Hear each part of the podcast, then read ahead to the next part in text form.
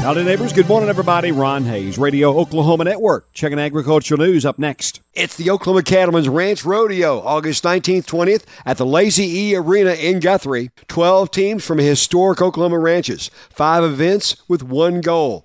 Weston Givens calls it Cowboys Helping Kids. Our primary focus on this event is raise funds for the Children's Miracle Network. We're just so proud to work with them. We're proud of the work that they do and the research they do to help kids and find cures for diseases. Tickets available at lazye.com. OGI is at the top of the class for two gene Clearfield varieties in the Central Plains. And if you like Double Stop CL Plus, you'll really like its successor, Strad CL Plus. Strad CL Plus is closely related to Double Stop CL Plus, but starts faster, grows faster, and finishes a few days earlier with higher yield potential. Strad CL Plus is an elite performer that sets the highest standards for yield, test weight, tenacity, and baking quality all in one variety. Strad CL Plus carries the Grazing Grain and Golden Grain OSU trademarks. Check out okgenetics.com.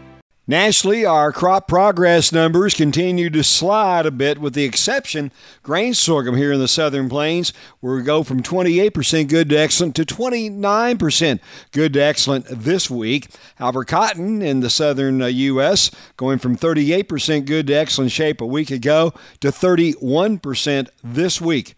Nationally, the U.S. soybean crop is now at 59%, down from 60% a week ago. Corn goes from 61% good to excellent a week ago and two weeks ago to 58% good to excellent this week. Pasture and range ratings dropping a point, now 24% good to excellent nationally.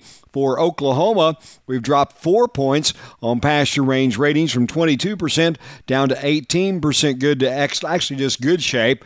Uh, Texas remains at 1% in good shape. Kansas from 22% down to 17% good to excellent shape. Worst spot in the country for pasture range ratings, Texas 90% poor to very poor.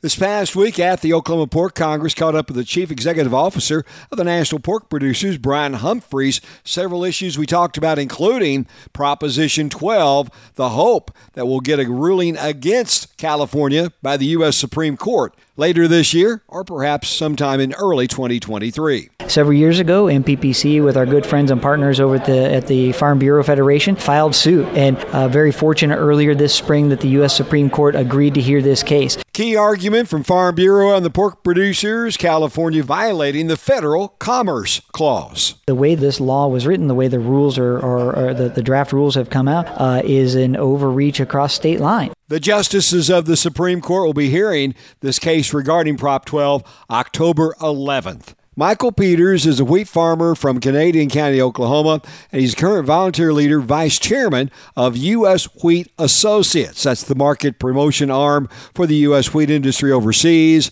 He says the key for U.S. wheat, the success they've had in building offices all around the world. Literally around the world. So the thing that sticks out most in my mind was six years ago now. I was able to go on a trade team trip to Israel, Morocco, and Italy. When we were in Israel, we were visiting with some uh, millers at their mill, and they were proud of their mill, showcasing their mill. And I just kind of asked the question I says, Do you get many countries come through your mill like this to showcase their product? And he looked at me and he goes, There's some representatives from the Black Sea wheat industry coming next week. And that has stuck in my mind how important it is for us to be out there in front of them showcasing our product because if we're not, there's other countries right there behind us willing to take our spot. Michael Peters with U.S. Wheat.